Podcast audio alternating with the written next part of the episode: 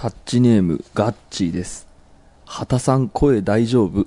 皆さんお忙しいのでくれぐれも体調を崩されないように気をつけてほしいです、タッチネームガナチョコ。はい。9メガヘルツ皆さんいつもお体にお気をつけてください。皆さん働くのが止まらず泳ぐマグロのようですよと。まあ先週の放送ですよね。あのね。9メガヘルツがちょうどね4人揃うぞということで、まああの畑さんのラジオに出るっていうことで、まあ新年会も兼ねて集まった時に、はい。ちょっと畑さん。そうね。声が確かに出てなかったね。カスカスだったね。少しちょっと年末のね12月にちょっと体を壊して、うん。あそうだったんですか、うん海外に行ったら治るかなと思ったら治んないって。なんか、ね、熱射病みたいになったんですよなんかなんかぐったり。暑いのは暑いのでぎ急すぎてよくないみたいなことそうね。ということでね、あのーまあ、先週その9メガヘルツの、はい。えー、と回ということでやりましたけど、えー、とそれが結構緊急回避会っていうわけでもないですけど、まあ正直ね。あのちょっと時間がね、我々本当にバタついてましてこの、ね、ガーナチョコの言う通り働くのが止まらず泳ぐマグロのようだと。まあ働いてるっていう自覚はないですけどね楽しく過ごしているとなかなか、まあ、忙しいということがどうバしても、ね、タバタするぞということで、えっ、と、今週の放送のもう3日前ぐらいなんですけど、はいえっ、と、年、2020年に入って初めての収録でございます。はい。はい。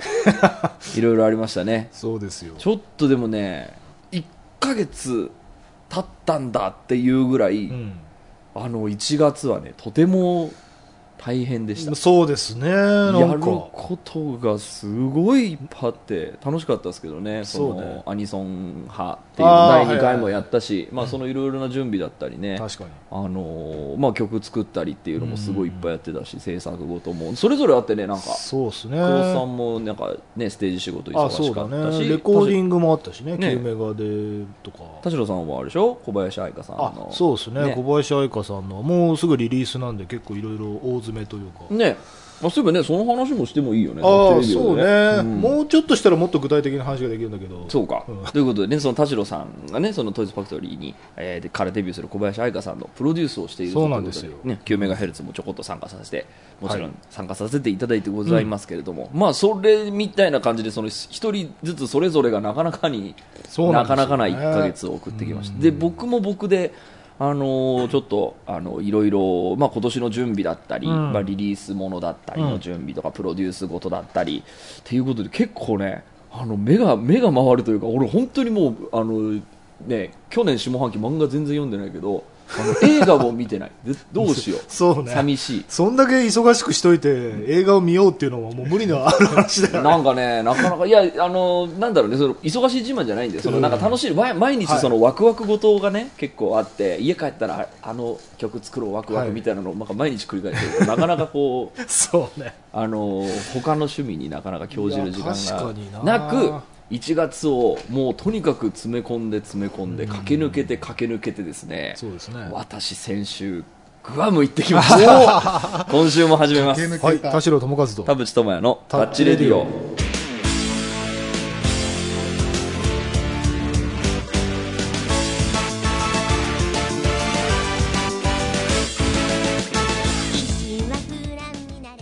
改めましてこんにちは。田代智和です。改めましてこんにちは。田淵智也です。この番組は作曲家田代智和ミュージシャン田淵智也がお送りする閉塞感ダハレディオでございます。はい。えー収録も超久しぶりじゃないそんなグアム行く時間どうやって捻出できる練出したのよ。どうやって？あのーまあいきさつとしてはその、はい。僕がそのプロデュースしているあのユニットのなんかミュージックビデオをおあのグアムで撮ると。まあなんかそれいろんな事情があってはい。そっちの方がなんかあんまり値段が変わらないと。田淵さん来ます？ってプロデューサーの人に言われて、まあ通りがかるぐらいがちょうどいいんじゃないですか。あの通りがかるぐらいでいいんじゃないですかねということで、えっと僕は僕でもう休みを、えっともう1か月2か月前からもうここの何日間はちょっと僕は海外に行きますよっていうのをやっぱそういうきっかけがないとね。あじゃあその仕事として行ったんじゃなくて旅行として行って完全にバカンスそのチラ見したっていう。そうですあの全然仕事はしてないです。あのであの作曲家のエヴァ君とはいはい。2人であのバカンス行ってまいりまして。でもう本当にね俺もエヴァ君もその前日前日っていうかその4時3時か4時ぐらいまでそれぞれ別の仕事してて俺たちこの後2時間後集合ですよねっていうあのメールを最後に寝落ちるっていう。なるほど。よく起きれたねよく起きれたた、本当に。多分、エヴァ君寝てないんじゃなかったんだよ。でも、それで、その、成田エクスプレスの中で、えっ、と、寝たりして、はいはいで、なんとかその、で、ガイドブックも買ったんだけどさ全然読む暇なくてお。で、飛行機の中でこう頑張って読んでって言って、まあ、グアム行ってきたんですけど、はい。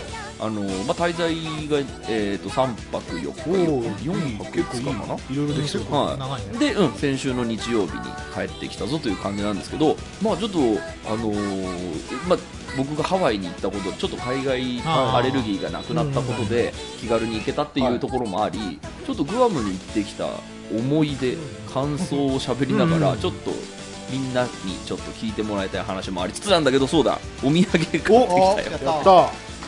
あのね田代さんとか9メガヘルツにはねちょっとこれねアメリカのなんかシアトルかなんかのメーカーなんですけど あの謎の T シャツ。あありがとうございます、で、えっと、デラさんにはスティーブ・ジョブズのあ T シャツ。よくあるやつですね。あの あパチモンの。お土産バンバン買っちゃーった、えー、かわいいはい、ちょっとねそうこの田代さんとか9メガに買ってきたねメーカーのやつ俺もすごい気に入っちゃって、うんうんなんかいろいろ買ってきちゃった。いいね。今度みんなにお配りしますよということで、まあ、私のグアム旅,、まあ、旅行記って別にあの、ね、バカンス自慢をするわけじゃなくて、えー、とちょっとあのタッチレディオ的な話もはい混ぜ込めればと思うので、はい。ちょっとあの浮かれてて申し訳ないですがお付き合いいただければと思います。今週も30分間あなたの閉塞感を。ダータッチ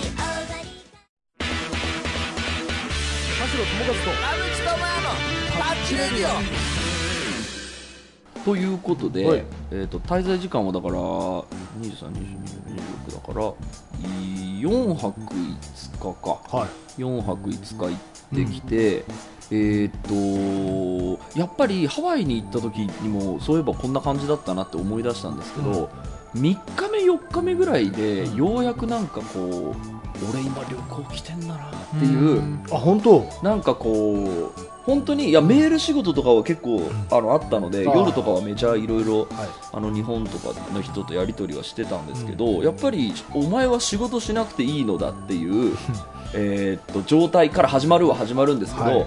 最初の1日2日はなんかそのめちゃくちゃこう仕事に追われてそれが解放されてっていうちょっとねリハビリ期間にどうしてもね。ああなるほど。そうか。でいろいろまああのうろちょろしてるんですけどでもちろん楽しくうろちょろしてるんですけどそのうろちょろしてる間になんか現地のことが分かってくるんですよ、はい。街のことが、はいはい。そうなると3日目ぐらいにあの現地の人の気持ちになってくるんですね。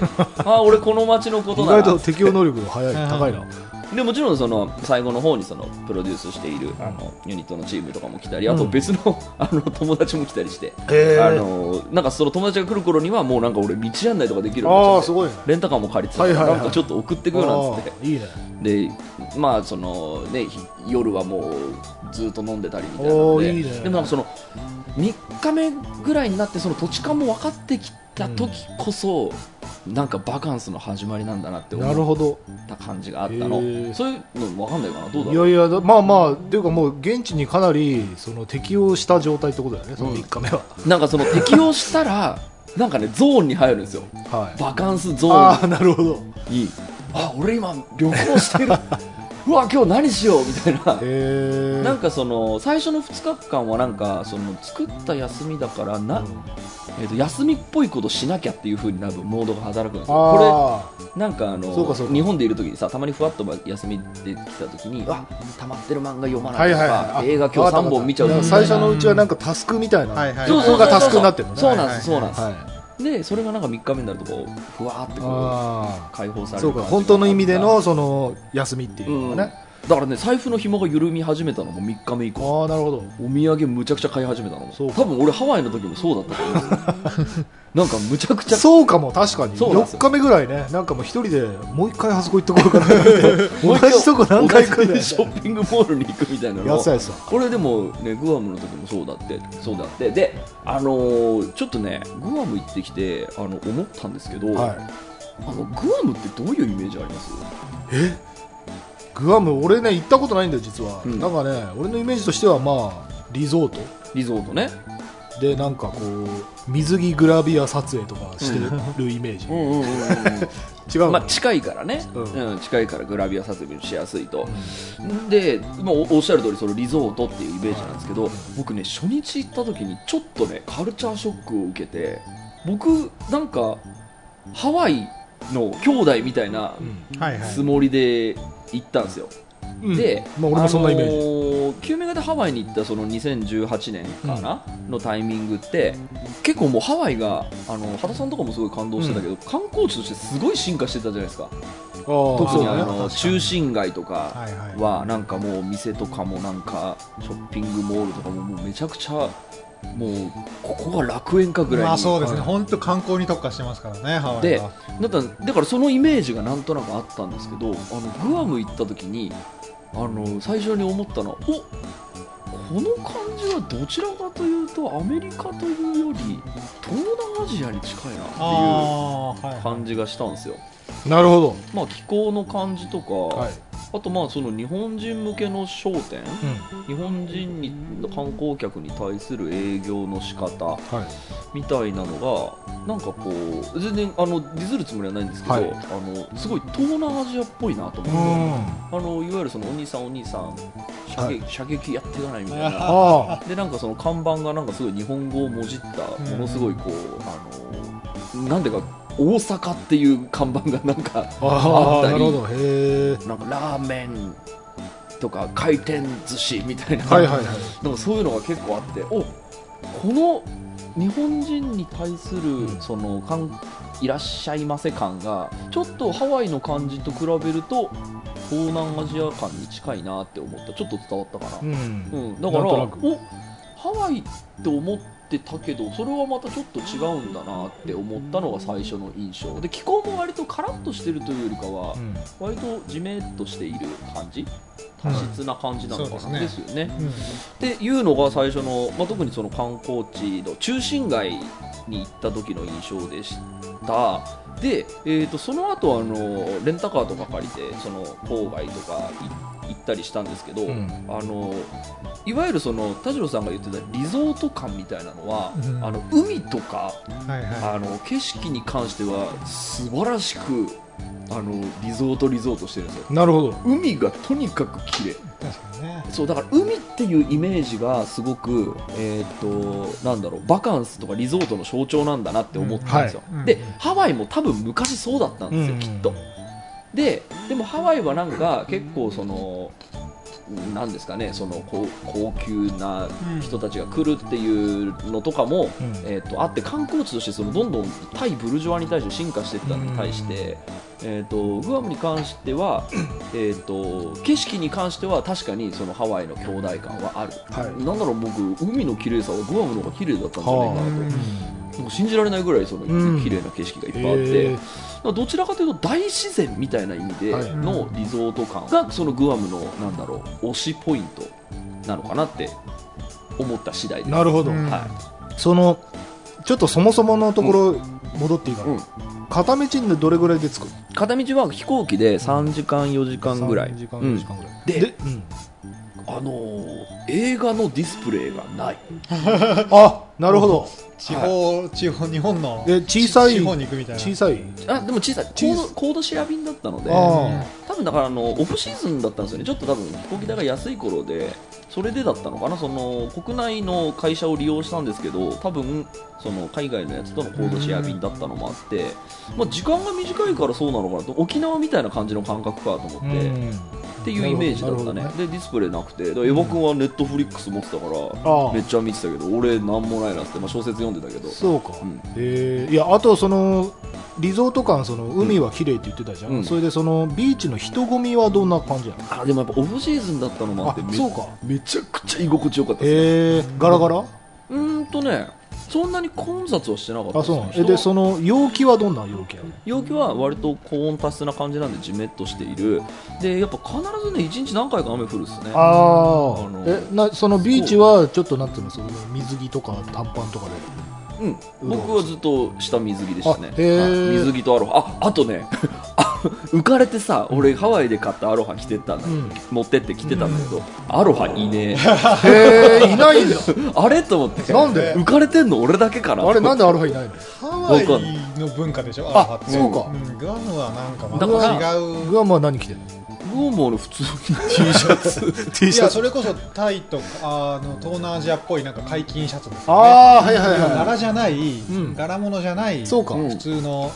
で、あのー道中にあったそのアロハが売ってる店には、ハワイ直輸入って書いてあったからあなるほどアロハはハワイの文化なんだと思って。でも俺引っ込み聞かないからもうずっとアロハ着てたんだけど。でもハワイ直輸入のアルファあるのにうん。みんな買買わない。顔着てないってなかったですね。あれ俺だけと思って。下水着だし。なるほどそうでもなんかそのなんだろうえっ、とだからショッピングをするぞみたいなのもあのハワイのとてつもなくでかいショッピングセンターをうん。あの見てしまうと,、えー、とちょっとそこに関してはまだ進化の途中な感じが、いえーそのなんていうの？遊べるエリアは広いの？やそもそも島自体が超ちっちゃいすぐ一周しちゃう感じ？すぐ一周しちゃいますね。であのー僕2日目からレンタカー借りて、ん。あの郊外行きましたけど本当にあの30分で南端まで行けちゃう。ああなるほど。そうか。で僕がその泊まってたのが真ん中ら辺だったんですけど、割とその多分一周一周2時間とか3時間ぐらいで回れちゃうんですよ。そうで100キロちょっとしかないと思いますなるほど、うんそうか。じゃあもう自転車だったらあっという間でそのそこかしこにそのビーチがあってであのやれあのバナナボートだパラセーリングだっつって、でだから海で遊ぶっていうのはその何レジャー系が多分一番いい楽しみ方なんだろうなと思ってあのエヴァ君があの僕バギー乗りたいっすっつって、はい。バギーを予約しててくれて、はい。僕あのそういうアクティビティ系ってすげえ苦手なんですよ。だからハワイの時もずっと自転車でうろちょろしてはいはいはい。お土産買ってたじゃないですか、でエヴァ君が予約してくれたので行ったらすげえ楽しくてこれはレジャーだと思って。で翌日海行っちゃおうっつってあやりましたね。パラセーリング。おーいいじゃん超楽しかった。でもマリンアクティビティは確かにね。それも友達と行ってもうノリで行かないと多分やることないだろうなと確かに思って一人でバナナボートはきついよね。うん確かにでな受付の人見てパラセーリングみたいな感じのことをその勇気出して聞くのも俺できないから、ね。あのもう友達と一緒で初めてできたみたいなのででその楽しみ方は非常に正解でした、でも車でぐるっと回っていろんな観光地をはいあの回ってやっぱ基本的にやっぱ自然の景色を見に行くっていうのが非常にあの道もまっすぐだし空超綺麗だしへ海超綺麗だし緑もあるしで。それが多分あの僕の1回行った感覚ですけどグアムの楽しみ最高じゃん。それは本当にもうだからもう3日目以降はもうだから現地人の気持ちになってるから もう俺が知ってる景色のいいとこ教えてあげるよぐらいなへ感じでもうノリノリでぐるぐる回ってたんですけど。ーでえっ、とこっから先は僕あのあくまで僕の見立てなので、はいはい。えっ、となんだろう。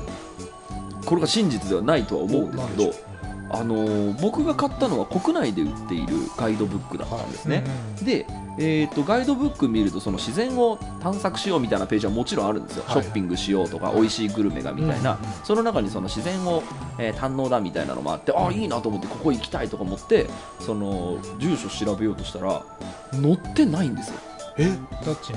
えー、とガイドブック。ガイドブック。あガイドブックに住所番地が載ってない載ってない、で何が載ってるかっていうとツアー先の電話あのあーはいあーなるほどここに行くにはここえっとこのツアー会社に行こうっつって。うん。で多分その現地にあるそのガイドツアーみたいな、はい。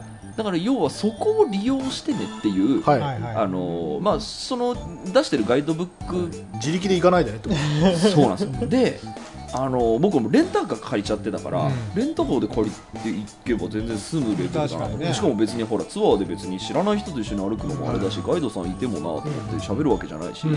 と思ってめちゃくちゃ調べたらやっぱりあのネット社会ですね。あのブログとかうんさえー遡ればあるんですけどなんかそのブログでも書いてたんですけどあのー欧米の人とかは全然レンタカーで行く人も多いけど、うん。日本ではなんかそのツアーに行くのを推奨されていると、はい。でツアーがやっぱり、えーとまあ、そこそこちょっと高いお値段がするんですね、もうもちろんサービスがあのその分サービスしてるからだと思うんですけど、なんか、あのーそういうなんだろう観光業方針なんだなっていうのをすごく思って、うん。だから移動費も安いじゃないですか、で多分ホテル代も多分ツアーでセットとかで安いとかっていくらでも多分提供できて、まあ、ハワイよりも本当に半額以下で全然行けるようなところなんですけど、えー、とその分あの現地で多分お金を使ってほしいんでしょうね。うん。でだからそのツアーのところに、えー、と行くのが望ましいっていうあのすごいこうアピールをされている感じがしあのなんだろうムカついたって感じじゃないんですけどなんかそういうことかっていうのがちょっと割と僕の中で合点がいったところがあって。で実際そのなんだろうまあケチなのもあるんですけどもうレンタカー借りてるし頑張って調べたら住所も出てきたから試しに行ってみっかっつって、えー、と洞窟に行ったんですよと,、はい。とある。結構グアムで有名な洞窟があって、すごいちっちゃい洞窟なんですけどあのー結構もう迷いながらその日本人が書いたブログを頼りにここの道を左出そうだぞみたいなので 曲がってで行ってそのたどり着いた洞窟がもうめちゃくちゃ良くて洞窟の中に天然プールがあって、へあのーすごいその水がもう信じられないぐらい綺麗で。えでこれ行った時にすごい思ったんですけどこれガイドツアーで行くよりその2人で探検してたどり着いた感みたいなのそりゃそうだよね。これは発見した。これはこれで感動がでかいなと思って、もちろんガイドさんがついてた方が安心なんですよ、うん。ちょっとやっぱりあのけわちょっと険しい道ですね、ちょっと危なっかしい道だったところもあったので、でもなんかそれはそれでいい体験したなっていうので、えーっとまあ、僕は結果、なんだろうおお金的にも多分そんなに払わずに済んだし、うんまあ、もちろんそれもおお土産買ったから僕は現地にお金を落としたつもりあるんですけど、はい。まあ、っていうのがあってなんかそういうそのグアムのグアムに行こうっていうのってその旅行会社もガイドブックもなんか現地の観光業もなんか全てがこうなんだろう力を合わせてなんかやってるんだなっていう印象があった。でこれはもちろん僕の見立てなので、うん。あのなんともあの定かではないですけどという話。なるほどね、うん。でちちなみにちょっとその話と今全然違うんだけど、うん。その食い物何食ったの？あ食い物はその現地のなんかねチャモロフードっていうのがあって、はいはい。まあ、やれなんかチャーハンだなんか、はい。なんだパッタイみたいなやつとか、そのいろいろある。でまあアメリカなのでそのステーキ屋もある、はい。ステーキが多かったかな。でご飯はね全部うまかった。あそう。そのねチャモロフードっていうのもめめちゃうまかったですね。あでなんか毎日その朝ホテルにビュッフェがついてたんで、うん。割と朝からがっつり食ってたんですけど、はい。割とねどれ食ってもうまかったへですえいいね。うん。でなんかそのショ昼はショッピングモールにあるなんかアメリカのなんかステーキチェーンみたいなところに行っていやこれもうめえなっつって量多いけどって言いながらへえなんかね料理は本当にね全部うまかった。そうなんだ。いいな、じゃあうん、なんかこうこれはなんかげ現地っぽい味で現地はみんな好きなんだろうけど俺はあんまりだなみたいなのはなかった。へすごい。えなら行きたいな、うん、それはね楽しかった。でもなんかなんだろう言ってもそのチャモロフードっていうのもなんかそのご飯とか、まあ、チャーハンと、まあ、見た目大差ないから、なんだろうその見たことないご飯だと田代さんが思うかどうかはちょっとわからん。いやでもその美味しいっていうことで十十分だよ、めちゃくちゃ美味しかった、うん。でなんかねねシーフードも割と有名なのでシーフード屋さんがいっぱいあったり。そのコスパ的にはどうなの？うーんまあ物価感は多分ハワイとあんま変わんないんじゃ観ないですかね。結構高かったですね。僕もだからあの全部カードで払ってたんで分かんなかったですけど、帰ってさっき明細のアプリ見たらおあのエビ屋さんこんな2人でこんなになしたんだみたいな。結構使ったなみたいな。のはちょっとあったまあそれは観光地プライスだよ、まあね。ちょうどその観光地のその中心街みたいなところ、うんそのあのお店とかもあのデパートとかブランドショップとかもいっぱいあるところで食ったら、まあそんぐらいは行くんでしょうね。まあまあそうね、うん。まあ結構コストかかってるんであればまあどれもうまいっていうのもまあ納得だよ、うん。それでまずかったら逆にちょっともう 行きたくないもんそう。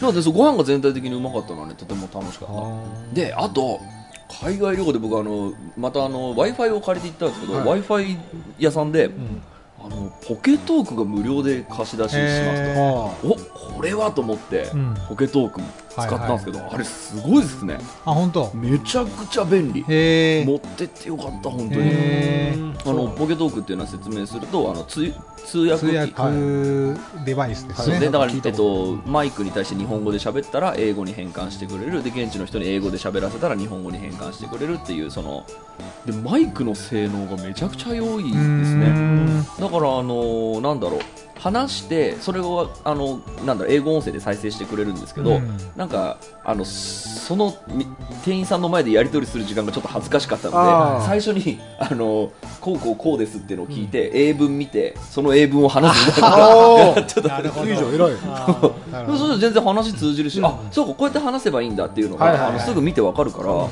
なんかねでどうしても相手の人が言ってることがわからない場合はちょっと「ウェイウェイ」っつって「トークトゥーミー」っつってやるとなんかちゃんとあの変換してくれるので、はいはい。えーすごいねいやねめちゃくちゃ助かった。おで何が一番助かったかって僕もうその2日目はもうエヴァ君とウキウキドライブであのどどんどん行っちゃうぞみたいな。でしかもなんだあのガイドブックのところってなんか住所載ってないからなんかもう自分たちで Google マップで探して行っちゃおうぜみたいなので、はい。この岬を目指そうっつってウキウキで行ったらなんかすごい検問みたいなところがあって あ検問だっつって。で止められてなんかその話しかけてくるからなんだろうと思っていやいや I I'll go I'll go there みたいな、はいはいはい。僕はあそこの岬に行くんだっていうのを意気揚々と話したらすごいなんか言ってるから No no wait wait っつって Talk to me って言ったらあここは軍の施設なので入れああまなるほど。危ないと思って。そのウキウキのアロハと短パンで来たグラサンかけた中年が「アイルゴゼア」軍の施設に入ろうと。する、えーなるほど。俺それはねポケトークあってよかっああそうだ。たとてもとても。えでも全然何その軍の気配なかったの？あありました。言われるまで。いあの気づかなかった。だってみその先に岬があるから俺は岬に行きたいっていう気持ちでいっぱいだったから。すごいな言われてみたらあ確かに確かにと思って。でしかもだからあのみんななんだろう。あのすぐあのパスして中に入っていくから割とそんな感じなんだと思って。一応免許証とか持っておくかみたいな。感じで そのノーパスで入れる人たちはあの軍の人だからそりゃそうだ。ねすぐ U ターンさせられたね危なかったよつって。っていうのがあったね。そういうのでもあとあれですね、まあ、そのこれもまたやっぱそのハワイがやっぱ観光地として特化して進化してるんだなっていうのですけど、あんまりみんなあの日本語喋ってくれないので、ああなるほどね。のでしかもなんか英語もなんかそんなに容赦ない感じで喋ってくるので、結構こう緊張はしましたね。ああの聞き取れないわけじゃなかったので、意外と日本人に行ってないのかうーん。まあでもまあそうね。日本人多いとは思いますけどね、うん。ハワイよりその割合的には、はい。もう中国とか韓国からの人とかってすごい増えてるじゃおないですーかそういう意味じゃやっぱ向こうの人らにとってもハワイの方がランク上じゃないですか、うん。あのグアムとハワイだったら、うん。そうなのかそうだからなんかこう、うん、その観光地的にやっぱりそのハワイという、まあね、これはでも本当に高所得者が行くようなところであるし、えっと、そこではないグアムのアピールの仕方っていうのがうーんと僕はなんかその近くのハワイっていうフレーズがあるじゃん、うんはいはい。なんか俺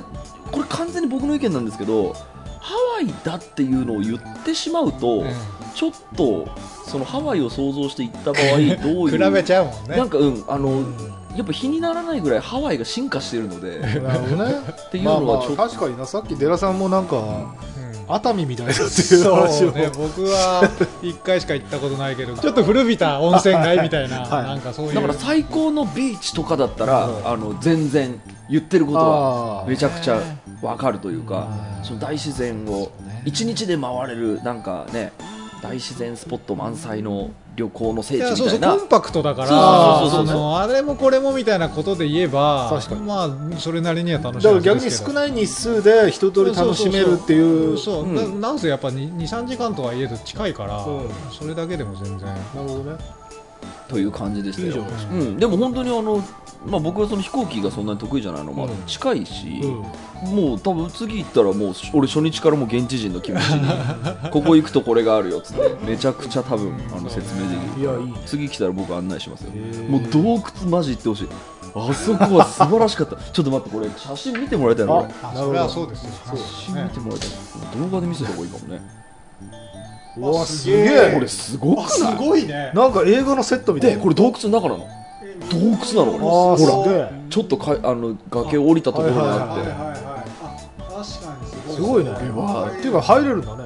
そう。で山道でその歩いてたどり着いた時の俺たちの感動。すごかにそうだそれはちょっとあの見くびっていました。それはいい。よ いやとにかく本当にねあの水がね信じられないぐらい綺麗そうだあねの海もビーチもそうだし。時期とかも良かったのかもね、うん。やっぱ天気悪い時期とか雨季とかもあるじゃないあそうそうそうあそうだあいエリアはあとやっぱりまあよく雨降りましたね。うん。さっきも言ったけど。あのあれはハワイもそうだったっけか。ハワイはでもなんんかまあちょちょいちょいねちょっと降ったけど1でも。日に10分だけ降ったりとか。そうはいはい、だそうからそういうスコールみたいなのうん。はなんかあって、でなんかそれこそ MV 撮影にちょっとピョンって見に行った時も、うん。わあスコールだっつってなんか、えーなんか車に入れみたいなあシーンなんかあったよ、えーなるほどね大変そうだなと思いながら、まあ何にせよ本当にあのよく飲んだよく。でやっぱりめちゃくちゃあのよく寝れる。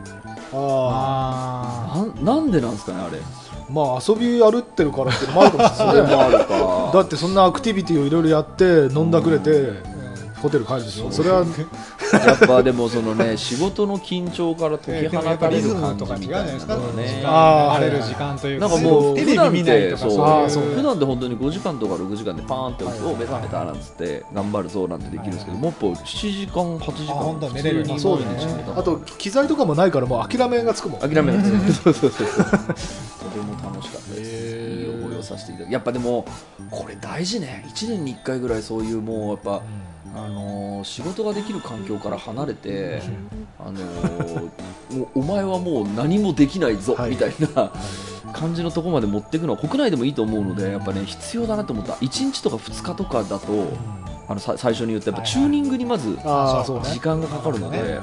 うわ俺今休んでる超嬉しい。今日も何もないけどどうしようみたいな時ってやっぱ3日目以降にゾーンに入ってくるのでやっぱこれは年に1回ぐらいは欲しいなと思ってしまった、確か結局東京にいる感覚と、ちょっと全然違いましたね。まあ、あとあったかいっていうのもでかいよね。それも良かった。この時期特にね。健康な時期でした。よなるほどね、、はい。い話だな。すみませんねちょっと抜け書きしてちょうどほら9メガヘルツで海外行こうなんて。言ってるあのラジオの後にあれあれを聞きながら俺今海外にいんなと思いながら申し訳ない気持ちになりましたけど。楽しそう、話聞いてるだけで楽しそう、はい、何か少しでもこうねちょっと浮かれてて申し訳ないですけど伝わればないやでもとグアム俺行ったことないからちょっと興味湧いてきました、うん割と本当にフラッと行けるので、うん、でもまだなんだろう。あの行きまた行きたいなとも思ったしまたハワイにも行きたいなって思ったね。なんかあのそういうなんだろう過酷ななんかインドの山奥みたいなところに行きたい欲はまだ全然ないんですよ、はい。その世界のいろんなところに行きたいって。それはまた違う欲だから俺は今バカンスに来てるからチヤホヤしてくれっていうあの気持ちで行くね。その場所にはちょっと行きたいなと思っていて他ってなんかありそう？ハワイとグアム以外。うーんとね宮古島に行ったんですよお正月明けに、はい。うん宮古島は海、まあ、まだ本当に日本だから冬ですけど、はい。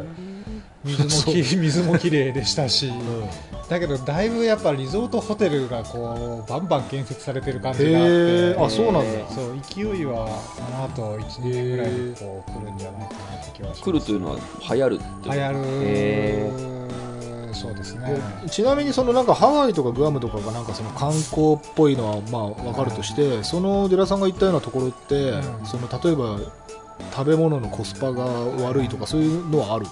いや沖縄そばとかってやっぱクソ安いから、うん。あのなんか食べるもんは相対的には安かった別ですけど、ね、に観光プライスになってはいない。なっては現地の人というか、まあ、そうそこに住んでる人たちの食堂みたいなのも普通に並立あそうそうなん共存してるんでむしろハワイとかだと現地の人何食ってんだろうって気になるぐらいもう何にもないじゃないですか。のそう帰ってきてすごいあの思ったのはあの帰って寿司三昧に行ったんですね帰り道、はいはい。い、や日本ってこの値段でこれ食えるの？すげえな。まあそうね。そうそうそうしかも都内の家賃払ってね。そう。なのこれすげえなっていうのはちょっと思ったな。それは分かる。それだから北海道に旅行に行ったっていう時にもやっぱ国内だからもう完全にこれ日本人びいきですけど日本びいきで日本補正ですけどやっぱあのめちゃうまグルメがその割と気軽に食えるし大体そんなに探さなくても出会えるみたいなのはなんかやっぱあの国内のその食に関してはね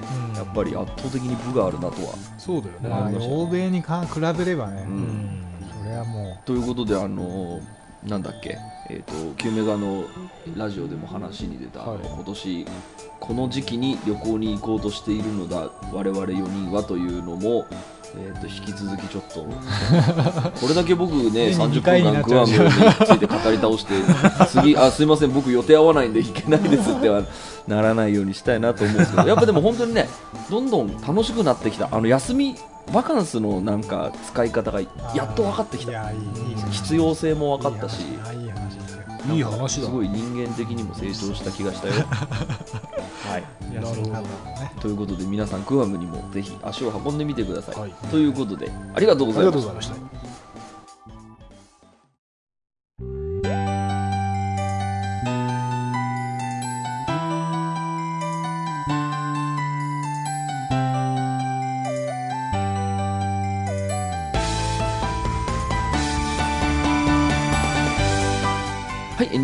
間でございます。今週もありがとうございました。ました。番組のご意見ご感想はブログのメールフォームよりお寄せください。タッチ2人に話してもらいたいこと大募集でございます。すべての宛先はタッチレディオアットマーク Gmail.com tacchiradio アットマーク Gmail.com でございます、えー、オフィシャルツイッターの方もぜひチェックしてください。ということで、うん。はい。えーちょっと旅行記ということでね、ちょっとまだ浮かれモードがやや引きずってるので、ちょっとうん。うんあの編集しながら、ちょっとこ俺、調子に乗ってんなって思いながら、ちょっと反省しながら編い集するやいやいやいいんじゃないですか。なりそうですけど、どうですか、グアム行きたくなりました？そうね、なんかまあ興味はあるかな、ちょっと寺さんの熱海っていう発言が引っかかるは引っかかるけど、いや、でもやっぱりね、マリンアクティビティだよ、そうね。パラセーリング最高だったよ、やっぱあれ、やっぱ飛び込まなきゃだめね、なんか本当に。あれはやんなかったですジェットスキーか。あジェットスキーはやらなかったです、その何個か。ある中でその1個選んだのがそのパラセーリングだったので、えーでまあ、そのちなみにあのなんかほらハワイ行った時にさ、あのなんかレンタル自転車とかさ、うん。なんかそのちょっと特徴的ななんかあった？僕ね、グアムは。自転車2台しか見なかった、自転車全然いなくて、へー。だから俺も最初、その小さいあエリアなのねのね、ハワイであのレンタサイクル超楽しかったから、あの自転車借りようと思って、うん。日本にいる時に探したんですけど、なくて、あら。まあでもそれなりに規模が必要ですからね、うん。あれ人が使まあまあわないと、確かに。あとね、タクシーが現金しか使えない。ああれが困ったっすね、最初、だからあの成田空港で両替の時にグアムってカード使えるっすよねって言ったら銀行の人がもちろんですとか言うから俺とエヴァ君が、まあ、ちょっといやまあまあまあまあ。ちょっとそぐらい。ののグアムってっていう大きな幅で言えばそれは使えるだろうけちょどっとぐらいあのいいじゃろっつってあの1人1万円ずつ換金したけど最初の1日はタクシーでどこ行くにも移動してたから、はいはいはもうね1日でほほぼなくなって やばい俺たちこそれから俺たちこれからどうするんだみたいな。で多分ですけどあのメーターが上がるのも凄まじく早かったで ウーバーみたいなのが、えー、となんかあるんですけどそれがなんかねちょっと現地ではダウンロードできなくてあの流しがいないので捕まえられないんですよ。でそのタクシー乗り場に行かないといけないからその多分もししあの、ね、深夜ギリギリまであのどっかで飯食ってて帰んなきゃって時には多分タクシーマジ捕まんないだろうなそうですね。見ないでしょうね、うん、なるほど。っていうのがあった。あとなんか犬多かったっすね。ああ犬僕もグアム自転車持ってって一周した時に、と市街地はさすがにいなかったですけど、はいちょっと街離れると野犬がすげえ多くて、野犬なんだ。うなんでなんん、でそんな道路の真ん中にワンワンワンみたいな。何それ？誰かがこう餌付けしてる。餌付けっつうかなんかまあ野生化っていうよりは飼われてるんだろうけどほったらかされてあーなるほど。んまり元元気がまあないというか、町民みんなで育ててるみたいな。そうそうそう。そうこのの野良犬 野良猫と野良犬の話ですね野犬っていうね。なるほど。あとはそうっすね。えーえじゃあそのなんかだからなんだろう。ハワイで感じるみたいなそのうん。グアムの特色というかなんかそのあグアムって意外とこういうとこ進んでんなみたいなのはないの？逆にこういうとこ遅れてるのじゃなくて。遅れてる遅れてるイメージしかない進んでだからやっぱショッピングとかに関しては圧倒的にそのハワイとか日本に比べてはやっぱ少しグレードグが。アムなんてそうなんだ。中心地にあのーなんだっけ DFS あのデューティーフリーがはい。1個ドンってあって、ちょっとあるそれぐらいしかないですよあなるほどねデそうかそうか。パートもなければ。だからやっぱりまあ小規模なうん。あのこうなんか観光地っていう感じそうそううそうそう。ん。だからやっぱりその自然の方にやっぱりなるほどね。振りはいはい。割った方がい。いかおられたもしれないあー都市型のあと、あの道がねすごい走りやすかったから、まあハワイの時って1日しか乗ってないから、はい。もしかしたらあのもっと走りやすかったかもしれないですけど、うもうとにかくもう走ってるだけで気持ちがいいあそうそうなるほどね。道も超まっすぐで。そうかそう。かハワイはやっぱり密集してるから、まあ確かにね市街が完全に渋滞になるけど、うん。確かに。もうすぐ離れられる。もうどこでもオーシャンビューなのでちょっとなんかあかそうか。のちょっと山抜けたらうわ海だっつって、はいはいはい。そのもう観光名所ですってとこじゃなくて、うんはいもうどこかしこにそのそね。素晴らしい景色があるから車止めて。なんかでエヴァ君が自然の音撮りたいって言うから謎のマイク持ってきてて、うんそのなんか謎のマイクで滝の音を20分ぐらい撮ってるの俺ずっと横で待へってエー。ヴァ君まだこれ滝の音撮ってんだ いい楽しみ なんかその自然の音をあの、はいはいはい。使いたいっつって。うん。あとなんかね現地であのあのアコギを買いたいっつって楽器屋も調べてたから楽器屋グ行ってで買ってなんで安い？200 200なんでドル一番安いの買ういやいやそそれであの 一番安いの買ってその持って帰るのめんどくさいから、あの現地の子供にあげるみたいなのやりたかったらしい。何それエヴァ君が 謎だな。でそれ買ってでもそのやっぱあのやっぱ毎日ギター弾きたいみたいで現地で弾いたらいい曲できるかもみたいなこと言ってたからあの毎日弾いてたんですよ。あの、一緒の部屋だったんですけど。ででもなんかあの中心地はそんなにあの現地の子供とかがいないと。あの中国の子供だって日本人とかが多いからいやなんかあげる気なくなってきたっすねっつって。で結局あのその別にあできてたあのプロデュースしてはい。るチームのえっとその総括プロデューサーにえっと引き取ってもらって引き取ってもらったへアコギいりますって言ったらおくださいってえー、すげえ。雑 でもなんかそういうその現地で楽器を買うみたいなのもすごいなんかねいろんないい体験。まあでも確かに体験としてはちょっと面白いですね。いや本当にやっぱ友達とだからハワイの時もこ個人行動すごい多かったじゃん、はだから友達と一緒にやることでいろいろなんかあの自分一人では絶対やんない経験ができるっていうのいながるほどね。結構大きな発見だったかな、うん、楽しかったですよ。はい。ということで、はい。